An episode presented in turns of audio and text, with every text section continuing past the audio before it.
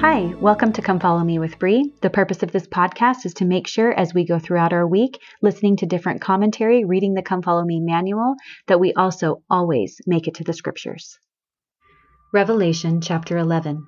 And there was given me a reed like unto a rod, and the angel stood, saying, Rise and measure the temple of God, and the altar, and them that worship therein but the court which is without the temple leave out, and measure it not, for it is given unto the Gentiles, and the holy city shall they tread under foot forty and two months.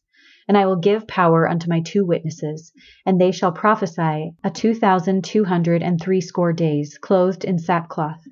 These are the two olive trees, the two candlesticks standing before the God of the earth.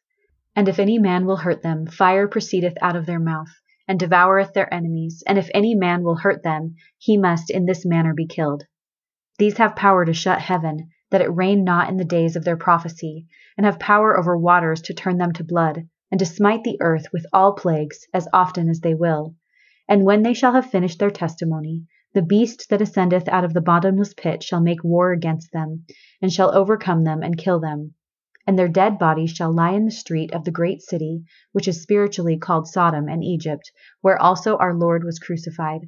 And they of the people and kindreds and tongues and nations shall see their dead bodies three days and a half, and shall not suffer their dead bodies to be put in graves.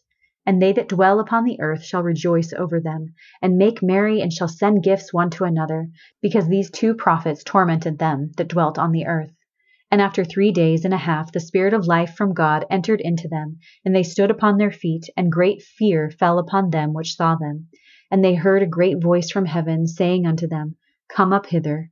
And they ascended up to heaven in a cloud, and their enemies beheld them. And the same hour there was a great earthquake, and the tenth part of the city fell. And in the earthquake were slain of men seven thousand.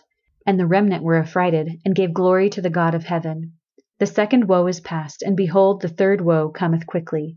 And the seventh angel sounded, and there were great voices in heaven, saying, The kingdoms of this world are become the kingdoms of our Lord, and of his Christ, and he shall reign for ever and ever.